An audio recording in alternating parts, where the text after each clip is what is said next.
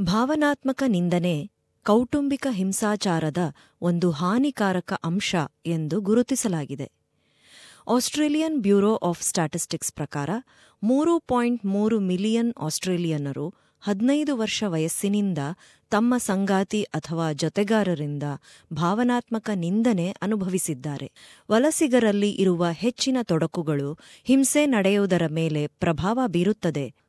ಸಂತ್ರಸ್ತರ ಸಾಂಸ್ಕೃತಿಕ ಹಿನ್ನೆಲೆ ಅರ್ಥಮಾಡಿಕೊಂಡು ಅವರಿಗೆ ಬೆಂಬಲ ನೀಡಬೇಕೆಂಬುದು ತಜ್ಞರ ಒತ್ತಾಯ.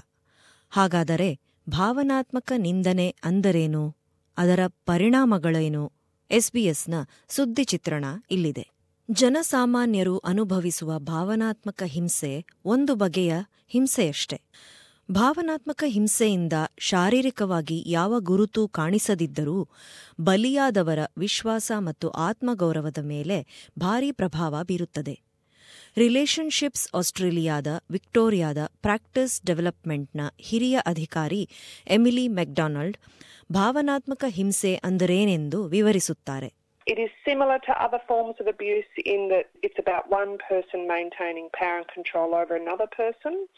In intimate relationships, it's characterised usually um, around behaviours such as extreme jealousy and possessiveness, isolating you from your friends and family, using manipulation to make you do things you don't want to do.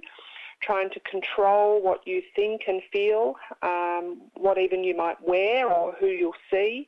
ಪಾಕಿಸ್ತಾನದಲ್ಲಿ ತಮ್ಮ ಕುಟುಂಬದ ಇಷ್ಟದ ವಿರುದ್ಧ ಸಕೀನಾ ವಿವಾಹವಾದಳು. ಪತಿ ತನ್ನ ಜೊತೆಗೆ ಆಸ್ಟ್ರೇಲಿಯಾಗೆ ಬರುವಂತೆ ಮನವರಿಕೆ ಮಾಡಿ ಸಕೀನಾ ತನ್ನ ಕುಟುಂಬವನ್ನು ಬಿಟ್ಟು ಇಲ್ಲಿಗೆ ಬಂದಳು. ಆಸ್ಟ್ರೇಲಿಯಾಗೆ ಬಂದ ನಂತರ ತನ್ನ ಪತಿ ಹಿಂಸೆ ಹಾಗೂ ನಿಂದನೆಯ ನಡವಳಿಕೆ ತೋರಲು ಪ್ರಾರಂಭಿಸಿದನು. ಆರ್ಥಿಕ ಹಿಡಿತ ಪತ್ನಿಯ ಬೇಕು ಬೇಡಗಳ ನಿರ್ಲಕ್ಷ್ಯ ಹಾಗೂ ತಮಗೆ ಎದುರಾದ ಕಷ್ಟಗಳನ್ನು ಸಕೀನಾ ಮೇಲೆ ತಪ್ಪು ಹೊರಿಸಿದನು. I, I came here on my own. I spent all of my money just because I used to work overseas uh, in Pakistan. I spent all of the money to him and to his family. I, I I just cried in front of him that please understand me. He was controlling. He didn't allow me to go anywhere. He didn't even open an account. ಅನೇಕ ತರಹದ ನಡವಳಿಕೆಗಳನ್ನು ಭಾವನಾತ್ಮಕ ಹಿಂಸೆ ಎಂದು ಕರೆಯಬಹುದು ಬೆದರಿಸುವಿಕೆ ಹಿಡಿತ, ಪ್ರತ್ಯೇಕಿಸುವಿಕೆ, ವ್ಯಕ್ತಿಯ ನಡತೆ ಬಗ್ಗೆ ಅನ್ಯಾಯವಾಗಿ ಬದಲಿಸುವುದು. Without you rising above the impact of an abusive relationship ಪುಸ್ತಕದ ಕರ್ತೃ ಹಾಗೂ ಮನಃಶಾಸ್ತ್ರಜ್ಞೆ ಮೊನಿಕ್ ಟೂಹಿ ಪ್ರಕಾರ ಭಾವನಾತ್ಮಕ ನಿಂದನೆ ಕಣ್ಣಿಗೆ ಕಾಣದ ಕೃತ್ರಿಮ ನಡವಳಿಕೆ. So it can involve a regular pattern of nasty comments or the use of words and or behaviours that make someone feel threatened. Bullying is a part of it, so verbal bullying, constant criticism, as well as um, a, a really insidious form of emotional abuse, which is intimidation, shaming and manipulation. So shaming and manipulation are actually quite common and both involve the abuser blaming, it could be a partner or a colleague um, or an employee for an action or inaction when they've actually not done anything wrong. ವಲಸಿಗ ಮಹಿಳೆಯರು ಎದುರಿಸುವ ಹೆಚ್ಚಿನ ಅಡೆತಡೆಗಳು ಹಿಂಸೆ ಅನುಭವಿಸುವುದರ ಮೇಲೆ ಪ್ರಭಾವ ಬೀರುತ್ತದೆ Australian Muslim Women's Centre for Human ರೈಟ್ಸ್ನ ಮುಖ್ಯ ಕಾರ್ಯನಿರ್ವಾಹಕ ನಿರ್ದೇಶಕಿ ಜೋಮಾನಾ ಎಲ್ ಮತ್ರಾ ಪ್ರಕಾರ, ಹೆಚ್ಚಿನ ಸಮಸ್ಯೆ ಏನೆಂದರೆ ವಲಸಿಗ ಸಮುದಾಯದ ಮಹಿಳೆಯರಿಗೆ ಬೆಂಬಲಿಸುವ, ಮಧ್ಯಸ್ಥಿಕೆ ವಹಿಸುವ ಸೇವೆಗಳ ಅರಿವಿಲ್ಲದಿರುವುದು. ನೊಂದವರ ಸಾಂಸ್ಕೃತಿಕ ಹಿನ್ನೆಲೆ ಅರ್ಥಮಾಡಿಕೊಂಡು ಅವರಿಗೆ ಬೆಂಬಲ ನೀಡಬೇಕೆಂಬುದು ಅವರ ಒತ್ತಾಯ.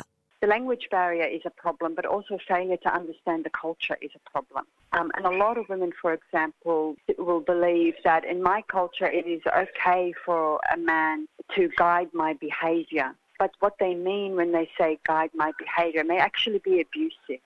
In the same way that some women think that men in their culture are responsible for the money, but actually what they're doing is financial abuse. ಭಾವನಾತ್ಮಕವಾಗಿ ನಿಂದನೀಯ ಸಂಬಂಧಗಳಲ್ಲಿ ವ್ಯಕ್ತಿ ತನ್ನ ಈ ಸಂಬಂಧದಿಂದ ಹೊರಗೆ ಹೋಗುವುದನ್ನು ಇಚ್ಛಿಸುವುದಿಲ್ಲ.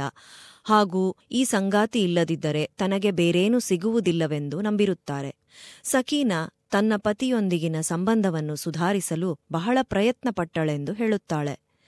ತನ್ನನ್ನು ಪತ್ನಿ ಎಂಬ ಗೌರವದಿಂದ ಕಾಣಬೇಕು ಎಂದು ಸಕೀನಾ ತನ್ನ ಪತಿಯನ್ನು ಬೇಡಿದಳು.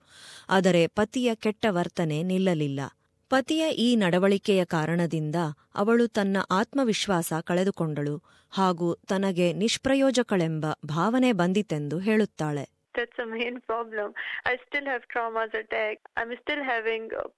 Of confidence in me. And uh, just because to save my relation, I was like, you know, just uh, don't give me anything. Just save, you know, give my relation back. Please give my relation back. I'm totally lost. I'm totally lost. Just not just because of uh, everything had happened to me, but still, I'm tired of begging in front of him and to just give me my relation back.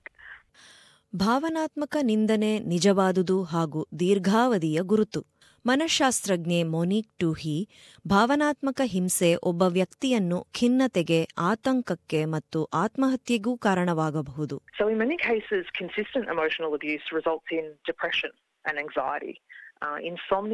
So, uh, just staying awake, worrying about about what to do next, or is there something wrong with me?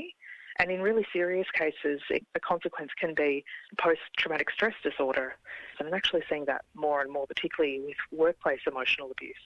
Sakeena ಹತಾಶೆ ಹಾಗೂ ಪ್ರತ್ಯೇಕತಾ ಭಾವನೆಯನ್ನು ಭಾವನಾತ್ಮಕ ಹಿಂಸೆಯಿಂದ ಅನುಭವಿಸಿದ್ದನ್ನು ವಿವರಿಸಿದಳು I've lost my weight. I don't care whatever I'm eating. I'm totally isolated. I'm, I don't want to do anything. Seriously, I don't want to do anything. I, I Better better die, not to be alive. ಭಾವನಾತ್ಮಕ ನಿಂದನೆ ಗಮನಿಸಲು ಸ್ವಲ್ಪ ಸಮಯ ಆಗಬಹುದು ಆದರೆ ನಂಬಿಕಸ್ಥರಿಂದ ಸಹಾಯ ಪಡೆಯಬೇಕೆಂದು ಮೊನಿಕ್ ಟೂಹಿ ಹೇಳುತ್ತಾರೆ So often trustworthy friends and family members who can see more clearly, who are outside of the dynamic of the relationship you're in with the particular person. Um, but a really easy first point for people is the internet. It can be a useful and quick tool. Your local GP and talking about how a particular relationship is making you feel and perhaps being referred to a counsellor or a psychologist to talk through it and get a qualified opinion and start to access some support about what to do about it. Relationships Australia ಅನೇಕ ಸಲಹಾ ಮಾದರಿಗಳನ್ನು ದಂಪತಿಗಳಿಗೂ ನೀಡುತ್ತದೆ ಎಂದು Emily McDonald ಹೇಳುತ್ತಾರೆ ಆದರೆ ಇದು ಸಾಮರ್ಥ್ಯ ಹಾಗೂ ನಿಯಂತ್ರಣಕ್ಕೆ ಸಂಬಂಧಿಸಿದ ವಿಷಯ ನೊಂದವರ ಅವಶ್ಯಕತೆಗಳು ಬಹಳ ಮುಖ್ಯ ಎಂದು ಎಮಿಲಿ ಹೇಳುತ್ತಾರೆ It may need the person who is experiencing the emotional abuse to come along on their own first um, to work out really what they want to do. Because it is a power issue, power and control issue, um, it's not an easy thing to bring your relationship along when you're actually the person who is experiencing emotional abuse. Sakeena ಸದ್ಯದಲ್ಲಿ ತುರ್ತು ತಾತ್ಕಾಲಿಕ ವಸತಿಯಲ್ಲಿ ವಾಸಿಸುತ್ತಿದ್ದಾಳೆ. ಸ್ಥಳೀಯ ಕಾರ್ಯಕರ್ತರಿಂದ ಒದಗುತ್ತಿರುವ ಬೆಂಬಲ ಹಾಗೂ ತನ್ನ ಉದ್ಯೋಗದ ನಂಬಿಕಸ್ಥರ ಸಹಾಯದಿಂದ ಹಿಂಸೆಯಿಂದಾದ ಪರಿಣಾಮಗಳನ್ನು ನಿಭಾಯಿಸುವುದು ಸುಲಭವಾಗಿದೆ. ಆದರೆ ಇನ್ನೂ ಸುಧಾರಣೆಯಾಗಬೇಕಿದೆ ಎಂದು ಸಕೀನಾ ಹೇಳುತ್ತಾಳೆ. They helped me a lot. Uh, they helped me in many ways. They have given me shelter here. They are taking care of me. They are so helpful. They are doing counseling as well. I want to be positive, but still, it's it's a gap. It's a like a long way to go. Department of human services ಭಾವನಾತ್ಮಕ ಹಿಂಸೆಯನ್ನು ಕೌಟುಂಬಿಕ ಹಿಂಸೆಗಳ ಪಟ್ಟಿಯಲ್ಲಿ ಸೇರಿಸಿದೆ ಯಾವುದೇ ನೊಂದ ವ್ಯಕ್ತಿ ಕೌಟುಂಬಿಕ ಹಿಂಸೆಯಿಂದಾಚೆ ಬರಲು ಇಚ್ಛಿಸಿದಲ್ಲಿ ಬೆಂಬಲ ನೀಡುವ ಸೇವೆಗಳು ಸಮಾಜ ಸೇವೆ ಹಾಗೂ ಸೆಂಟರ್ಲಿಂಕ್ ನೆರವು ನೀಡುತ್ತವೆ. ಸಲಹೆ, ಮಾಹಿತಿ ಹಾಗೂ ಬೆಂಬಲಕ್ಕಾಗಿ ಒಂದು ಎಂಟು ಸೊನ್ನೆ ಸೊನ್ನೆ ಆರ್ಇಎಸ್ ಪಿಇಸಿಟಿ ಅಥವಾ ಒಂದು ಎಂಟು ಸೊನ್ನೆ ಸೊನ್ನೆ ಏಳು ಮೂರು ಏಳು ಏಳು ಮೂರು ಎರಡುಗೆ ಕರೆ ನೀಡಿ. ಇಪ್ಪತ್ತೆಂಟು ಭಾಷೆಗಳಲ್ಲಿ ಭಾಷಾಂತರಿಸಿದ ಮಾಹಿತಿ ಡಬ್ಲ್ಯೂ ಡಬ್ಲ್ಯೂ ಡಬ್ಲ್ಯೂ ಡಾಟ್ ಒಂದು ಎಂಟು ಸೊನ್ನೆ ಸೊನ್ನೆ respect dot org dot AU slash ಲ್ಯಾಂಗ್ವೇಜಸ್ನಲ್ಲಿ ದೊರೆಯುತ್ತದೆ. ಲೈಫ್ ಲೈನ್ಗೆ ಒಂದು ಮೂರು ಒಂದು ಒಂದು ಒಂದು ನಾಲ್ಕಕ್ಕೆ ಕರೆ ನೀಡಬಹುದು ಅಥವಾ ತುರ್ತು ಪರಿಸ್ಥಿತಿಯಲ್ಲಿ ಸೊನ್ನೆ ಸೊನ್ನೆ ಸೊನ್ನೆಗೆ ಕರೆ ನೀಡಿ. ಇನ್ನೂ ಹೆಚ್ಚಿನ ಮಾಹಿತಿಗಾಗಿ HTTP slash AU dot reachout dot com ಸಂಪರ್ಕಿಸಿ